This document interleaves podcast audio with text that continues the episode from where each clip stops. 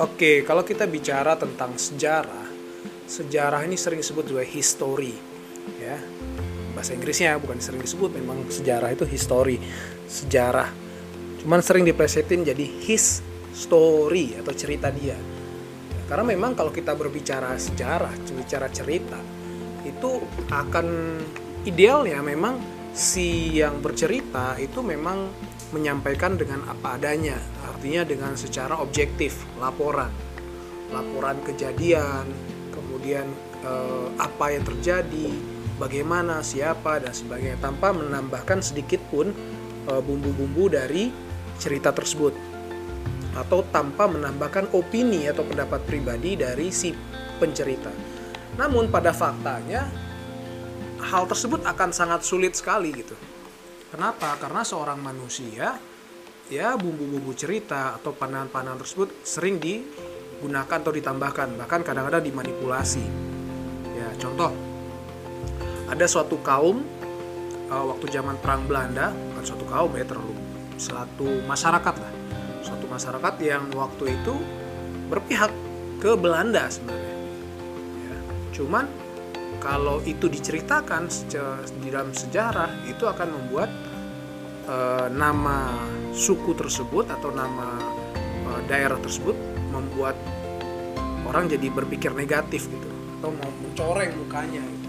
sehingga akhirnya cerita tentang tersebut lebih baik untuk tidak diceritakan jadi kalau kita berharap tentang sebuah cerita secara psikologis akan susah banget memang kalau cerita itu cerita apa adanya Nah, terus moral story-nya apa? Moralnya adalah ketika kita mendengarkan sebuah cerita dari orang lain, uh, mungkin perlu sedikit belajar mengenali cerita tersebut, dan yang kedua, belajar mengenali siapa yang bercerita. Akan sulit sekali kalau kita mempraktekkan sebuah istilah bahwa jangan lihat siapa yang menyampaikan, tapi lihatlah isi ceritanya atau konten yang disampaikan saya pikir itu akan susah sekali. Karena kalau kita bicara saat ini media, apalagi media-media mainstream ataupun akun-akun sosial media, itu pasti ada preferensi atau ketidaknetralan. Dan memang tujuannya media itu dibuat tujuannya untuk menyampaikan berita sesuatu suatu berita dengan sudut pandang yang sesuai dengan si penyampai cerita itu sendiri. So, tugas kita adalah mempelajari, marilah kita mulai bijak-bijak ketika mendengarkan sebuah cerita. Bijak yang pertama adalah bijak mengenali ceritanya. Kemudian yang kedua, bijak untuk mengetahui siapa yang menyampaikan berita. Kemudian yang ketiga, mungkin perlu juga kita mencari cerita yang komprehensif gitu ya. Ini uh, sedikit cerita tentang sejarah kalau kita baca buku sejarah waktu SD, SMP gitu ya, Islam masuk ke Indonesia itu zaman Wali Songo. Padahal kalau kita googling, Anda silakan googling keyword makam Islam di Baros. Uh, akan muncul berita-berita dari detik.com dan lain-lain waktu Presiden Jokowi berkunjung uh, meresmikan situs Islam tertua di Baros, Sumatera Utara. Ya. Nah, di Baro sendiri sudah ditemukan makam-makam pada abad ke-6 atau tahun 600-an Masehi. 600-an Masehi kalau saya nggak salah, silakan dicek sendiri.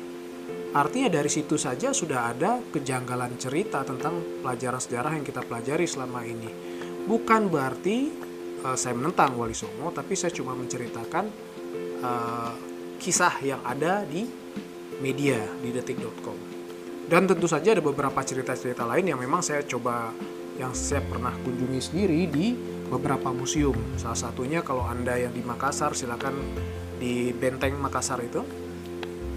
Kalau Anda masuk ada museum sebelah kanan dari pintu utama, masuk sebelah kanan, bangunan lantai 2 yang kayu, masuk bagian pertama yang yang sebelah kanan yang lebih dekat dengan penjara ada ruang ruang penjara sementara di Ponorogo.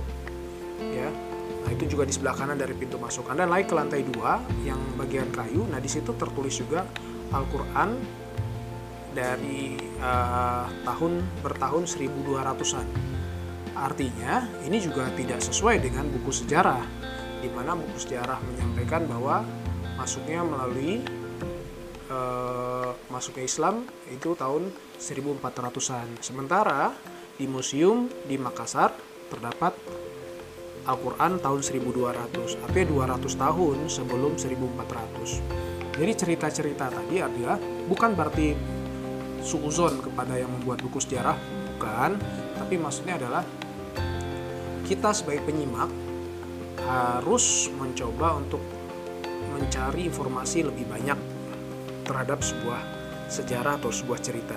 Jika tentu jika dan hanya jika itu menjadi bagian concern atau hal yang anda anggap penting. Kalau bukan hal yang anda anggap penting ya nggak usah juga gitu. Oke, history cerita dia.